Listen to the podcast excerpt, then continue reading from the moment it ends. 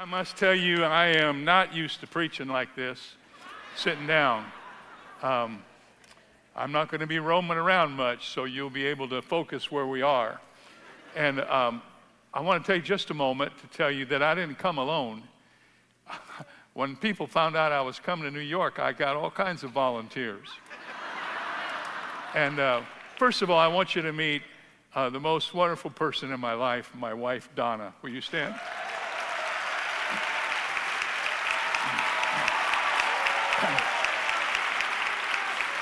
And then I can't introduce everybody, so all you Shadow Mountain people just stand up so they can see who we are. Come on.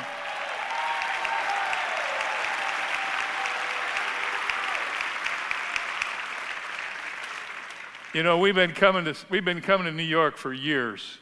It's it's like when COVID came and we couldn't come for Christmas, it was like Christmas wasn't right. Something was wrong. We we just been coming here, we, and you know we've been we've done things at the Beacon Theater and um, we've had so much fun doing it. It's been kind of like just part of our celebration. Well, several years back when we had our 25th anniversary at Shadow Mountain, the, the wonderful people of that church wanted to do something special for us, and they knew we loved New York. So their idea was we'll give Dr. Jeremiah and his family a week in New York, and we'll give them two limousines to fly around in the city. So we got a black limousine and a white limousine. And when I, when I first heard about that, I thought that was pretty cool. But that was kind of back when some of the stories of the evangelists were going around and how much money they had and how they were flaunting the money. And I got to thinking, I don't know if I want to go to New York and run around in a limousine or not. So we sort of prayed, Lord, let us do it because that church gave it to us. And please don't let anybody notice us you know, it's kind of hard not to be noticed when you're driving around in a black limousine and a white limousine, but we made it through the whole week. And uh, we were staying at the Marquis Hotel.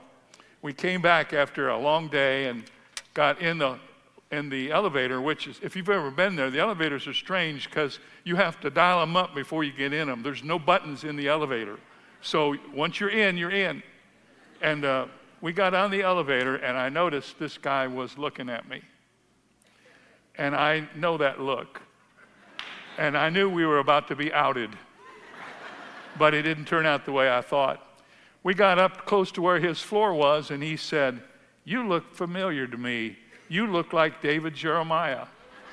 I said, Well, that's because who I am. We just got to his floor, the door opened, he walked out, stuck his head back in. He said, No, you're not. so I don't know who he thought I was, but it's always been a joy to come here. And uh, as some of you know, if you, if you watch the television program that we do, we have been shooting some of our special series uh, from Columbus Circle, from the Jazz Center down there, one of the most beautiful sound stages, you, as you know. And uh, this last uh, June, when we came, uh, we sent out an email to the people that here in the, in the city that, that are a part of our Turning Point family, and a whole bunch of people from this church came to that, to that uh, shooting. And uh, I wasn't there very long before the girls were coming up, the ladies especially, telling me how great their pastor was and that I needed to meet him. And I said, okay. And so I thought, well, you know, maybe I better do that. So I, we got together and we had, uh, we had lunch at, uh, at the Marriott. And friends, I got to tell you, I don't think I've ever had an experience quite like that. I don't know if you've ever met somebody, and as soon as you meet him, you know this guy is my kind of guy. This guy is somebody I'm going to want to be with. I went upstairs afterwards and I told Don I met somebody really special today. He's, he's a man after my own heart. He's a man who loves God. And I kind of, I kind of put it in this way He loves God, he loves the Word of God, he loves the people of God. He loves his family. And uh, he loves the gospel. And he told me that day that he was living to take a billion people to heaven when he goes. And I thought, oh my goodness.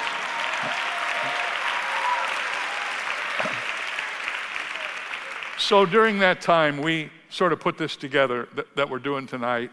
I have to tell you what, the people from Shadow Mountain who've been involved in this, putting this together, have told me nothing but just wonderful stories about the leadership you have in this church. And there was such a wonderful bonding between the churches. And, uh, but I had no idea I was going to have this happen to me. For whatever it's worth, on Labor Day, I, I went to get out of bed and I couldn't move my right leg. And I found out later I have a disease called transverse myelitis. I'm getting over it, it's getting better. And next time I see you, hopefully I'll be walking. But um, I told my wife tonight, in the last three months, I have been humbled so many times, and it's worrying me because the Bible says if you won't humble yourself, God will humble you. And I've been thinking now, have I not been humble enough? But I want to tell God, enough is enough. All right. Anyway, I am so blessed to be a friend of your pastor. Tim and Cindy are just wonderful people. Right. I'll tell you what, if I lived in New York, I'd be here. I'd be, and some of my, some of my staff came here on Sunday. I got an email from a security guard who's here tonight with me, and it said, went to Times Square Church Sunday morning. Amazing. How about that? And that's the way everybody feels when they come here. And uh, I'm going to say to you all, don't take this for granted. I know what goes on around the country. This is a dark world, and there are not many places that are pumping as much light into the darkness as you guys are. So don't quit doing it. You, you support this pastor, and you stand with him, and you continue to do what you're doing. There's just a dozen or so churches that I know of in this country that really are doing what we're doing, what you're doing. And we, we better be strong because the devil's coming after us, as you can tell. The darkness is getting darker. Here's what I've learned, and, I, will then I'll get to preaching. Um, there is no such thing as darkness. Darkness is only the term that is used to describe the absence of light. So, you know, sometimes I know churches get into the deal of cursing the darkness. I can't imagine why that would do any good. Let's don't curse the darkness. Let's just pump light into this darkness. Amen? So, I know uh, Michael helped us get going with Christmas, and so did Uriel and two of my wonderful friends. Christmas is a time to celebrate. I want to make a point about that tonight. And if you stop and think about it, isn't it interesting that in the whole world, Christmas is celebrated everywhere, and half of the world doesn't even know why they're celebrating? Isn't that true?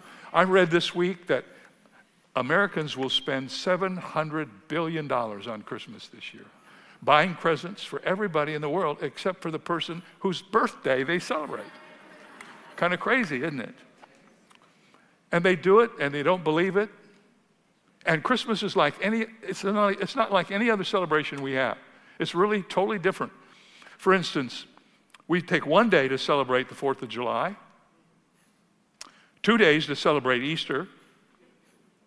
Mother's Day and Father's Day are one day events.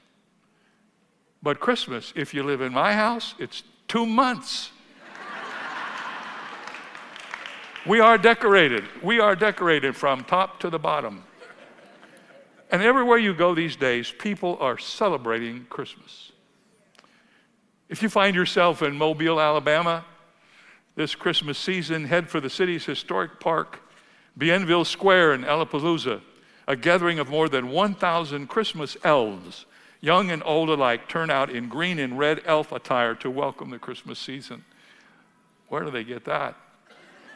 Or if you're near Chandler, Arizona, this is my favorite. Look for the 35 foot tall tumbleweed Christmas tree. Ever since 1957, the city has collected 1,200 tumbleweeds from the desert, spray painted them with white paint, 20 gallons of flame retardant, add 65 pounds of glitter, and they put them into a giant Christmas tree topped with a star. A tumbleweed Christmas tree. Can you get it? In Lutcher, Louisiana, on top of the levee that borders the Mississippi River, they use fireworks and huge bonfires. And at Shadow Mountain, where I live, we love to celebrate Christmas. People say, Dr. Jeremiah's a Christmas junkie. I guess I am. We love to decorate the campus and the worship center. We host parties. When we get home, Donna will have a party for all the military wives, and we live in a military city. They come to our home and we celebrate with them, many of them whose husbands are deployed. This is one of the great things that she does. That's part of her ministry. Uh, we also have an open house, which has way more people than we can fit, but they come and we celebrate. We sing together. We uh, last year I got really upset because we had a wimpy little old Christmas tree out on our patio. Every time I saw it, I was embarrassed. And I, I said to the people that do that for us, get me a bigger tree. And they came in and said, there aren't any bigger trees except one that's 90 feet tall. I said, well, go get it. and, and, and it, came in a, it came in a semi in boxes. It had to be put together. And we've had it now for the second year. And two weeks ago, we had our Christmas tree lighting ceremony. I mean, it is unbelievable, the, the whole joy that comes. And, the, you know, our guys, some of them are here tonight, I'll tell on them. Our tech people decided they wanted to have a, a, a, a in California, they wanted some snow, so they put snow blowers up on the buildings all around where the tree was. And then we got out there, and it, it was supposed to snow when the tree was lit. But what they didn't know was the, the thing that triggered the snow thing was, was on Wi Fi. And there were so many people on Wi Fi to watch it that they burned up all the broad and it couldn't work. So, listen to this. We had the tree lighting, and then when everybody left, it snowed like crazy. and this last year, uh, two weeks ago, we had our second annual tree lighting, and a thousand more people came than the, than the year before. Just because, why do they do that?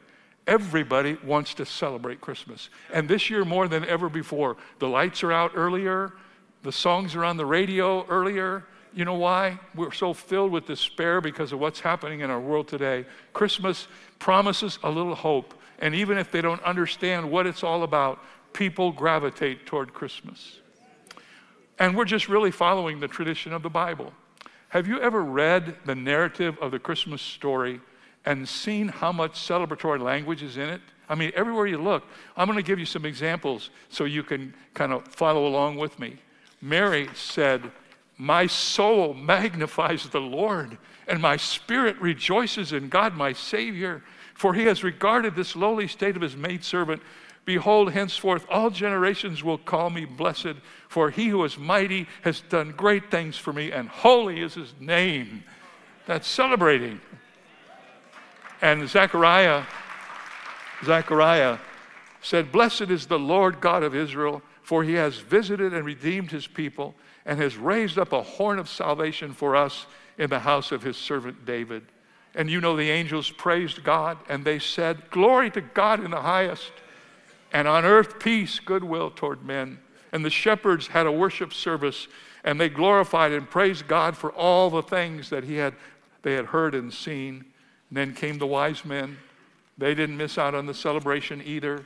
Listen to their words as they came to worship the Lord Jesus Christ. When they saw the star, they rejoiced with exceeding great joy. I love that phrase. Have you done rejoicing with it? I heard you tonight. You were joying with exceeding great joy. Amen.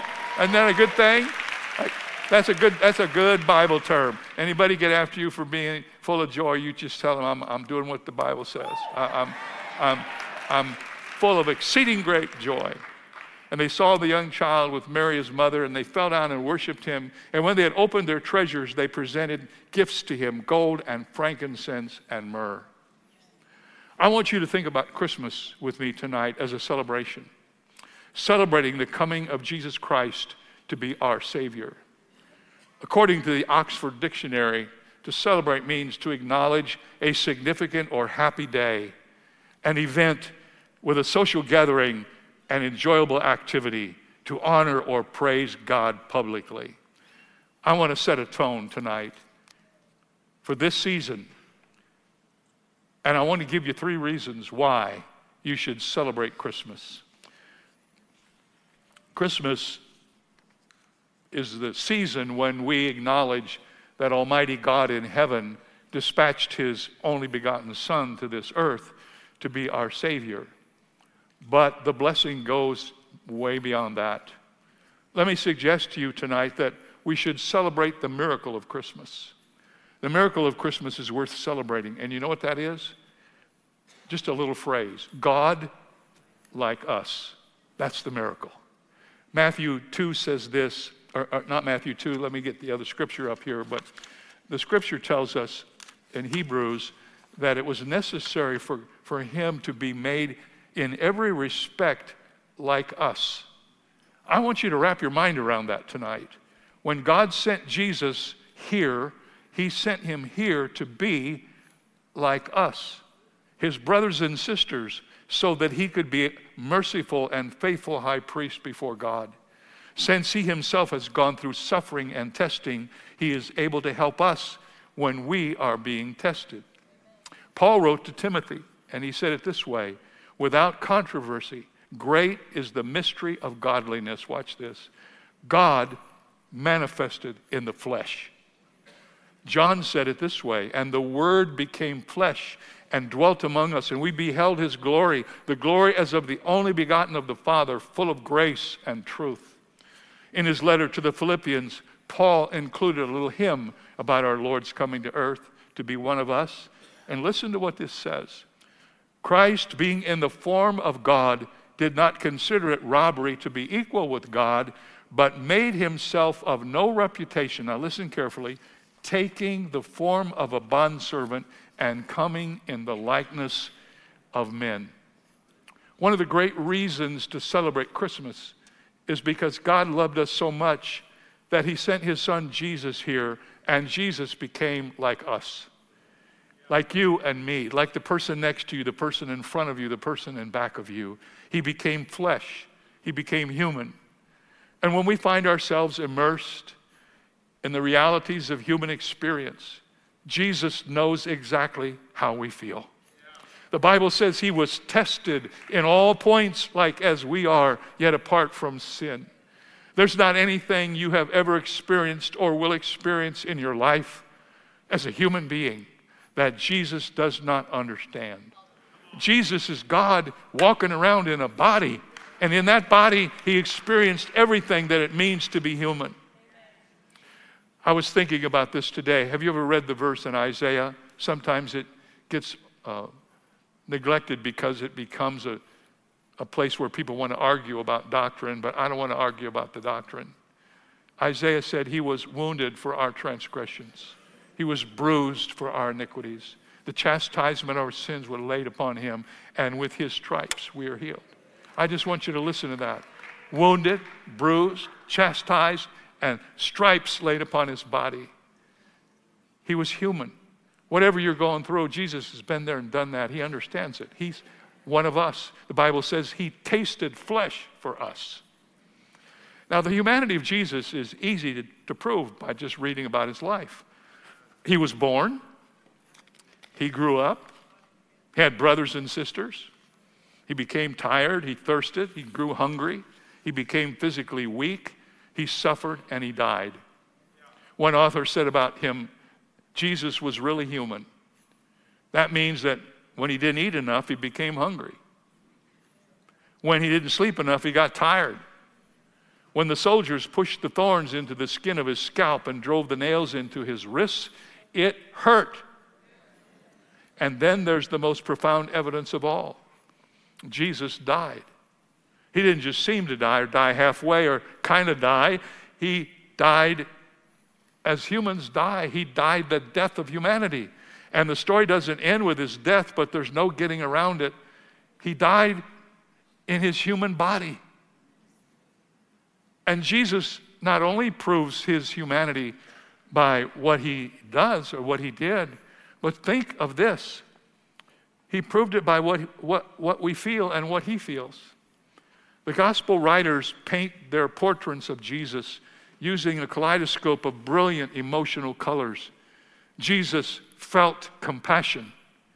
He was angry. He was indignant. He, con- he was consumed with zeal. The Bible says he was troubled. He was greatly distressed. He was sorrowful. He was depressed. He was deeply moved and grieved, and he sighed and he wept and he sobbed and he groaned, and he was in agony and was surprised and amazed and rejoiced very greatly and was full of joy. He was like us. like you, like me. All the emotions you have, Jesus has. Finally, Jesus not only did what we do and felt what we feel, he, he thought like we think. He developed the ability to think through things. One of the hard things for me to wrap my mind around is the fact that he increased in wisdom and stature and in favor with God. Somehow, in the intricacy of God's plan, Jesus learned the way we learn. Think about this. He had to study the Hebrew scriptures, he had to memorize them just like we do. His memory, his perceptions, his mental functions were human. He was intelligent, he was wise, but he had to apply himself and he grew in knowledge. Now, Jesus always was and always will be God. His deity is undeniable. But here's what a lot of people don't understand. With his miraculous conception and birth, Jesus Christ became human. Listen to me, permanently human. He will forever possess both natures, both human and divine. And at this very moment, he rules and reigns at the throne of heaven. And if we had a telescope tonight and could look into the heavens, you would see him still fully human and totally divine. Seated on the throne next to the Father.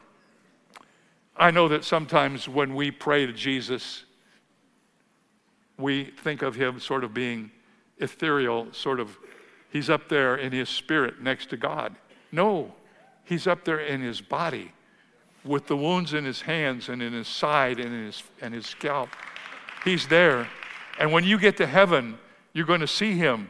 He's going to be in his humanity in heaven. He's fully divine and fully human, has been since Bethlehem, and always will be. Philip Yancey said, In Jesus, something new happened. God became one of his own creatures.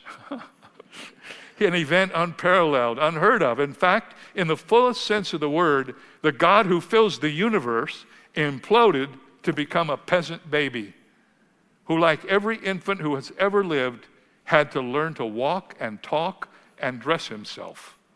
In the incarnation, God's Son deliberately handicapped himself to be like you and like me. So don't you ever say, I'd tell the Lord this, but he wouldn't understand. He understands. He's been where you've been. He is one who understands everything you faced. And when you talk to him, the Bible says we do not have one who does not comprehend or have compassion. One of the reasons I love Christmas is it reminds me that God loved me so much, He sent me a Savior who I can understand and who understands me. He sent me Jesus. Amen. Now, here's the second thing to celebrate at Christmas the miracle of Christmas is God like us. The meaning of Christmas is God with us. Now, listen to that one. The meaning of Christmas is wrapped up in one word, one name. I think it may be my favorite name for Jesus. The name is Emmanuel. Say that out loud with me Emmanuel. It's named in the Bible just three times two, two times in Isaiah and once in Matthew. But here's what you find in the Old Testament Therefore, the Lord Himself will give you a sign. Behold, the virgin shall conceive and bear a son, and you shall call his name Emmanuel. Now, there's a oblique reference to it in the eighth chapter, but here's how the angel Gabriel used this same name for Jesus in the New Testament. Listen to every word. Behold, the virgin shall be with child and bear a son and they shall call his name Emmanuel, which is translated God with us. I love that. Where is God? He's up in the heavens, but he sent his son to be with us. Sometimes we think of God in his majesty, way away up in heaven, bow down and worship, and we should. Oh, how important it is to hold him in the holiness of who he is. But he is not just a faraway God, he's a close at hand God. He's the Emmanuel who came to be with us and continues to be with us. He shares our labors, He knows the dull, drab drudgery of our common tasks, the heavy misery of backbreaking toil. He shares our trials and our limitations. He was poor with no place to lay his head. He was hungry, grateful to the converted women who ministered to them of their substance. He was thirsty, begging water from the water of the Samaritan woman. He was weary and exhausted and sat for rest on the well. He bore our sorrows, he bore our heartaches. If there was death in the home, it brought tears to his eyes. When he looked upon the cripple, the leper, the blind, and the helpless, his heart was moved to compassion. Anybody could, re- anybody could approach the Lord Jesus and be welcome in his presence. The poor, the weak, the sinner, the simple. God is with us in all love and infinite blessing. And isn't it true that when we need him the most, that's when he is the most with us? This, this year, when I. Uh, when I had this virus that uh, has taken its toll of me, I went into the hospital and I was in the hospital for the longest time in my life for one whole month. I was in two different hospitals, but a hospital is a hospital. What you all know is when you go to the hospital, you leave your dignity at the door. And if you're a pastor, Pastor Tim, you pray to God that none of the nurses from your church will be ministering to you when you get to the hospital. And I can't, we got so many nurses at Shadow Mountain, there's no way to avoid them. And they're great. But you just got to swallow your pride and say, okay, Lord, whatever it is. I was in these hospitals, and in the hospital, you need somebody to be with you. My wife came every night to see me during the visiting hours. I never even told her this. But the moments when she left were some of the loneliest moments you will ever face in your life. And if it weren't for God with us, I don't know how you'd get through it. And I know some of you know what I'm talking about. God is with you when you need Him, He's with you when you want Him to be there. He's not a God who's only good when you don't need Him, He's a God who's there when you need Him. The Lord Jesus was with me every minute. He never left me. Sometimes when you wake up at night and all you can do is look up, you look up and realize He's watching over you. He's there. You're never totally alone. You read your Bible, you pray, and you know Jesus is with you. Now, I want to point out to you how very important this is for all of us here as we enter into the Christmas season. The last words that Jesus spoke before he went back to heaven are these words I am with you always, even to the end of the age. He never leaves us. He will be with us all the way until the updraft of the rapture carries us to heaven, and then we'll be with him in person forever and ever. Jesus would not let us forget that Emmanuel is an eternal presence he is with us today. The Bible says that Emmanuel is here for us in our time of stress and our time of struggle. I'm sure you know the statistics that during the Christmas season, psychologists and psychiatrists, counselors have their busiest schedule. People come unglued during the Christmas season out of fear and loneliness and the realization that lives that they once had have been shattered through the things that happen to families and through serious illness. The Bible tells us that Emmanuel is here. Listen to Hebrews. He himself has said, I will never leave you nor forsake you, so that we may boldly say, The Lord is my helper. I will not fear. What can man do to me? The prophet Isaiah recorded these words of the Lord. He said, Fear not. For I am with you. Be not dismayed, for I am your God. I will strengthen you. I will help you. I will uphold you with my righteous right hand. Men and women, during this Christmas season and all seasons, the Lord is with us in our struggles, and that should encourage every one of us.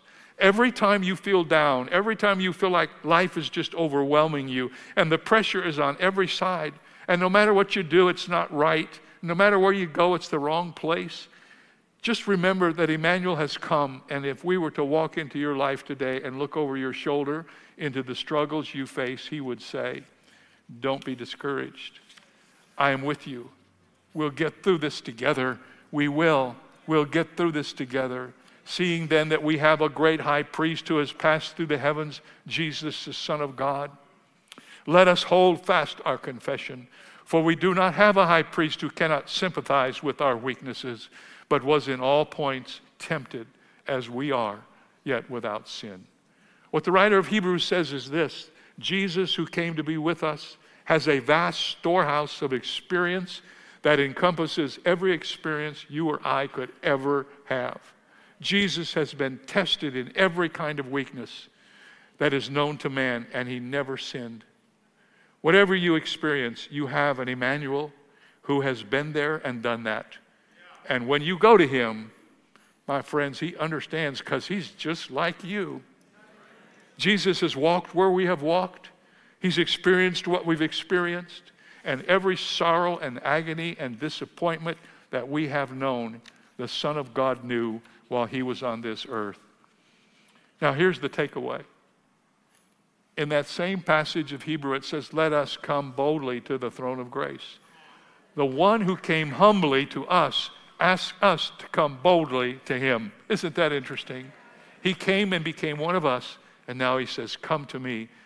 Don't mince any words, blurt it all out. Tell me what's on your heart.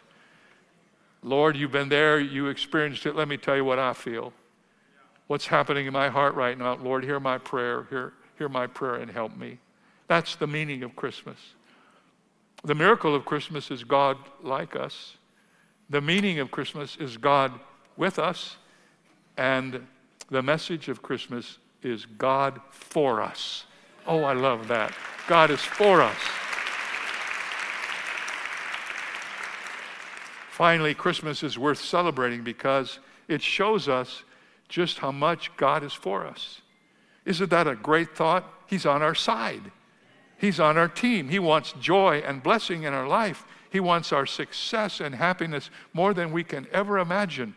I love the way Paul put this to his Roman readers. He said, If God be for us, who can be against us? Amen? The Apostle John wrote this. He said, In this, the love of God was manifested toward us, that God has sent his only begotten Son into the world, that we might live through him. And this is love, not that we loved God, but that God loved us, sent his Son to be the propitiation for our sins. The Bible says that God manifested his love for us. And the word manifest means to make something visible or known, to take the cover off of it, to unwrap it. At Christmas, we celebrate the moment when God made his love known. He didn't send us a message, He didn't send us a telegram, He didn't write us a transcript. He sent us His only Son. He sent a, he sent a man because the message was needed by men, and he sent his own son. When God showed his love for us, he sent his only begotten son into the world. In that verse, Jesus, we are told, came to earth as a baby so that we might have true life. William Barclay helps us understand what this means. He wrote, Everybody has existence, but not everybody has life. Jesus gives us someone for which to live. He gives us strength by which to live. He gives us peace in which to live. With Jesus, there comes into the life the thrill of a great adventure, the strength to master life's frustrations, and a background of contentedness. Living with Christ turns mere existence into fullness of life. Uh, we have illustrations of this all the time, you guys. I am a, a sports person. In fact, my son Daniel, who was on the NFL Network, is here with me tonight. And uh, I get all the inside stories from Daniel, find out what's really going on. I wish I could tell you what's happening with the Padres, but even he doesn't know that. So, but here's something very interesting.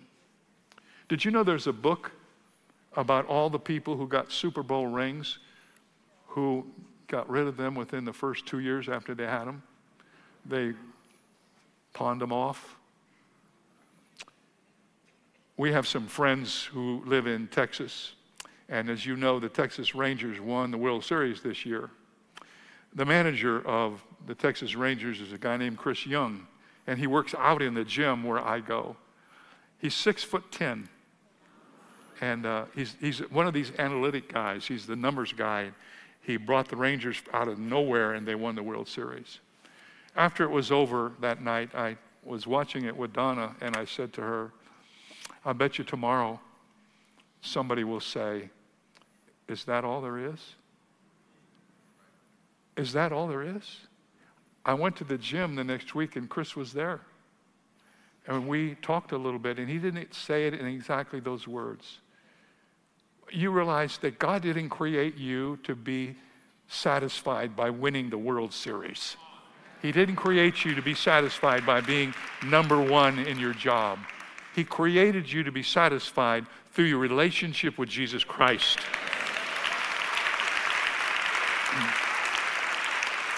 And when you have a relationship with Jesus Christ, there isn't anything any better. You know, um, when we started out ministry years ago and had no idea what God was ever going to do and if He was going to do anything, we determined that we would make this not just my deal or my deal and Donna's deal, but our whole family's deal. And we have been everywhere doing ministry together.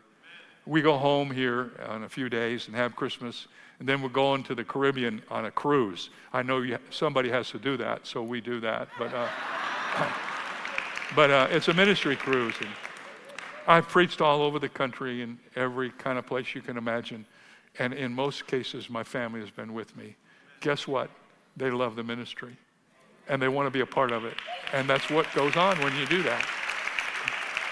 I know, I know some preachers' kids who hate the ministry because their parents chose ministry over them. That's not ever to be true. The Bible gives us a pretty good priority for that. And I'll get off on a rabbit trail here if I'm not careful. But what I want to tell you is this, and I want to say this to you with all of my heart. If you really want to know what it really is like to live and to have joy in your heart and realize you're living for something beyond whether or not you get the next goal that you have on your chart, you need Jesus in your heart. The Bible says He came to give you an abundant life, a life that will fill you up until you don't know what to do. It will be so incredible. You want to tell everybody about it, you want to share it in countries like you do and with people here in the city. Christmas shows us the meaning of true love. The Bible says, scarcely for a righteous man will one die. Yet perhaps for a good man, someone would even dare to die. But God commended his love toward us in that while we were still sinners, God died. Christ died for us. Listen to me, friends. He is like us, this Jesus of Christmas. He is with us. He's our Emmanuel. And He is for us. He came and He gave His life for us. And so Christians ought to be celebrating constantly.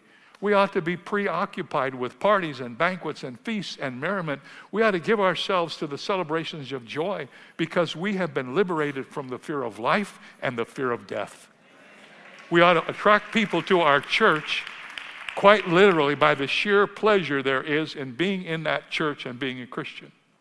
I was, uh, we had a big celebration a couple months ago, and I went, we have another building next to our worship center called, um, it's an event center where it's, it's brand new, pretty new anyway.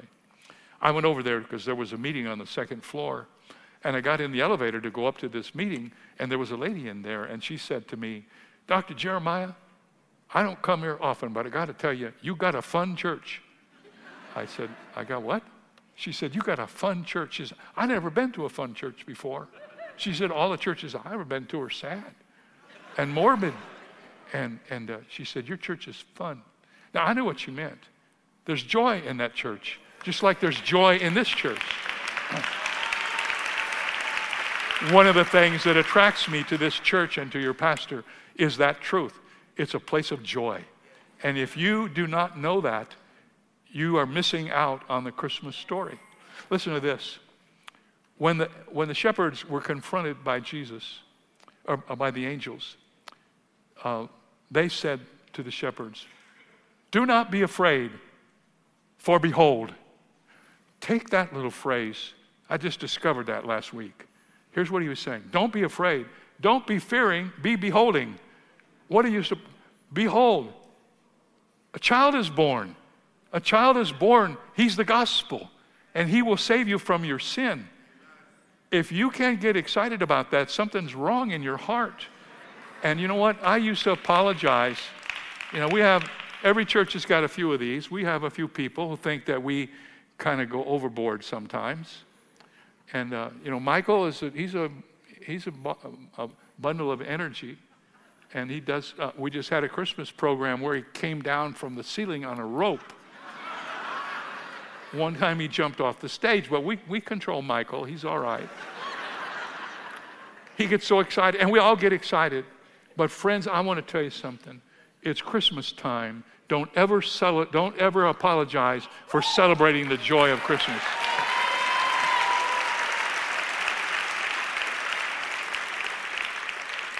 I want you to take me seriously like you never have before. Maybe you never thought about this. Celebrate with all your heart. Sing in the shower. Sing by the Christmas tree. Sing when you're shopping. Be filled with the joy that you have a God who loves you so much. He came to you and He's just like you, and He's with you, and He's for you, and more than anything else, He wants you to be with Him. In his book, he says this I go to prepare a place for you. And if I go to prepare a place for you, I will come again and receive you to myself, that where I am, there you may be also. Jesus came to be with us so that we could go and be with him.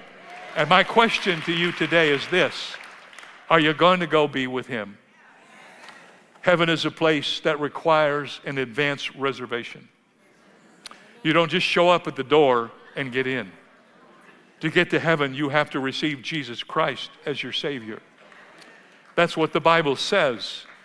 Jesus said, I am the way, the truth, and the life, and no one comes to the Father except through me. You may think it's very, very selfish that I would say to you, there's only one way to heaven. But I'm not saying that to you. The Bible is saying that to you.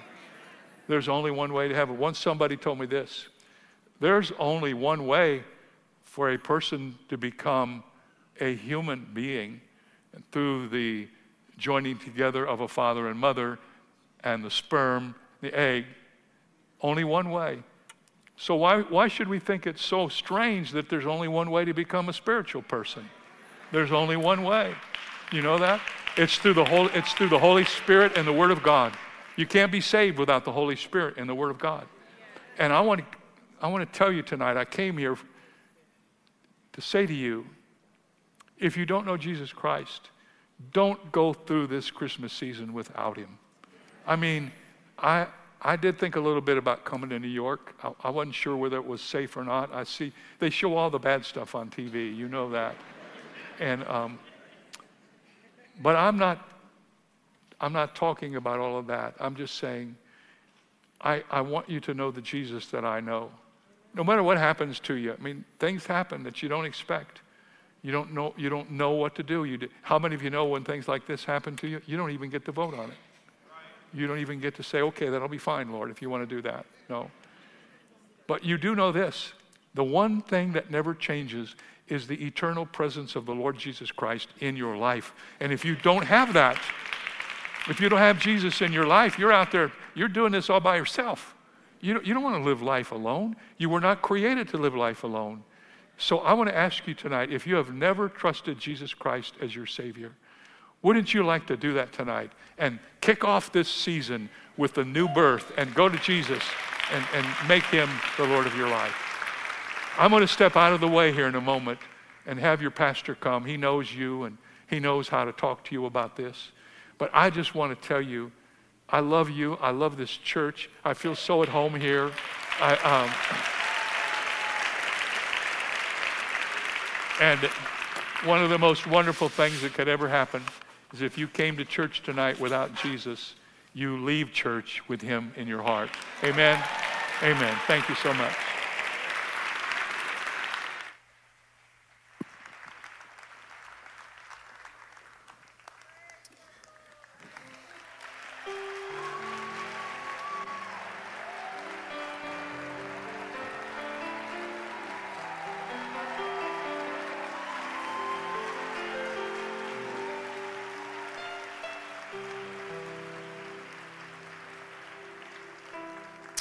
Let's all stand together. Wow, what a word. Look at the person next to you and say, Wow. and let me just say this here's what's important. I want to do what Dr. Jeremiah says. And before we leave this place, before you walk out of these doors tonight, the Bible calls that term that you just heard today about God with us.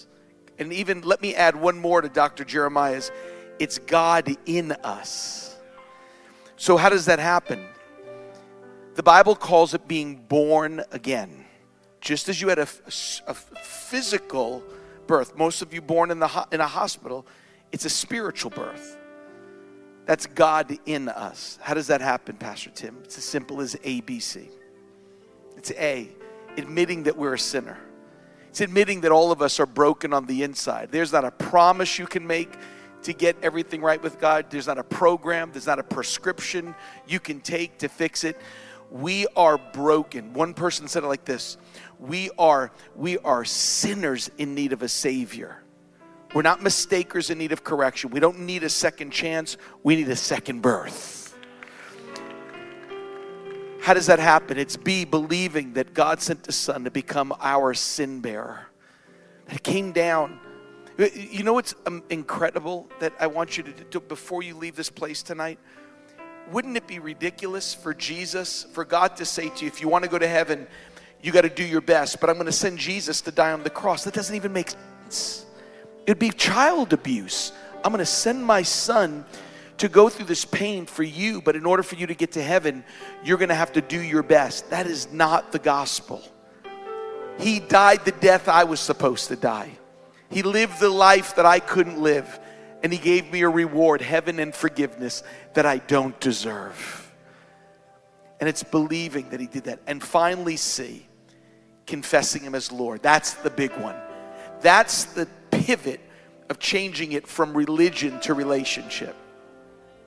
Because when you confess Him as Lord, Romans 10 9 and 10 reminds us, that word reminds us that He he doesn't just get to speak to you when you show up in a building like this. He talks to you every single day. To be Lord means you're the boss, or in a sense, He's got veto rights every single day. He can speak, He is there, He will walk with us. Folks, that's why this, this listen for a second when Jesus came 2,000 years ago, died on that cross for us, it was not to get you to church, it was to get you to heaven. That's why he came to do that, to get us to heaven. Wouldn't that be ridiculous? He, he suffers, rises from the dead, goes to the right hand of, of, of God the Father, and says, Now we get to get them in church for two hours, or if it's Times Square Church, more. And what you do is you start to realize you're going, that's not what his intention is. It's forgiveness now and eternity forever with him. We get to be with him because God is in us. For just a moment, I want you to close your eyes and bow your head for just a second. It's the most important question anybody could ever ask you. And here's the question Have you been born again? And that can happen right now that miracle can take place right now. Well, Pastor Tim, I'm not perfect. Oh, exactly. Here's good news tonight perfect people don't go to heaven, forgiven people go to heaven. And that can happen right now. Online, balcony, main floor, those that are watching in overflow tonight, if you're here tonight and say, Pastor Tim, I want to be born again when you pray that born again prayer, would you just include me? Would you put me in that prayer tonight? I want to believe for God to come into my life and change me from the inside out. With every head bowed and every eye closed, if you're here tonight, just say, Pastor Tim, put me in that prayer tonight. I want to be born again. Without any hesitation, would you just hold up your hand and say, Put me in that prayer tonight? Hold it up as high as you can. I want to make sure I see every hand that's up. Keep them up high. Keep them up high. There's 1, 2, 3, 4, 5, 6, 7, 8, 9, 10, 11, 12, 13, 14, 15, 16, 17, 18, 19, 20. Keep them up 21, 22, 23, 24, 25, 26, 27, 28, 29, 30, 31, 32, 33, 34, 35, 36, 37, 38, 39. Could you put your hands together for those that have just.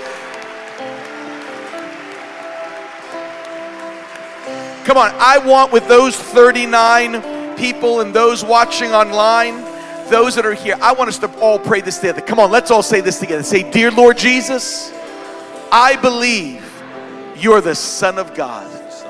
I believe that on the cross, you took my sin, my shame, and my guilt, and you died for it. You faced hell for me so I wouldn't have to go. You rose from the dead to give me a place in heaven, a purpose on earth, and a relationship with your Father. Today, Lord Jesus, I turn from my sin to be born again. Come on now, say this with me loud God is my Father, Jesus is my Savior, the Holy Spirit is my helper, and heaven is my home. In Jesus' name. And everybody said, Amen. Come on, put your hands together one more time. Oh, hallelujah. You made the greatest decision of your life. Listen, I want you to do one thing for me. We're going to sing one song before we go, but if you were one of those 39 that raised your hand tonight, do me a favor. You'll see it on the screen. I want you just to text the word decided to 51,000. It's going to start you on a brand new journey, start you on something that God is going to begin. We'll, we'll just send you a couple of things to help you on that journey. If you're watching online, there's going to be a link. You can click that link, and that link is going to bring you to a place and a Zoom that you're going to be able to be with others that will begin to show you what, what the next steps are. So we want to believe for God to do that. What a great night. Can we thank Dr. Jeremiah, Michael Sanchez, Uriel Vega one more time? What a joy. What a blessing.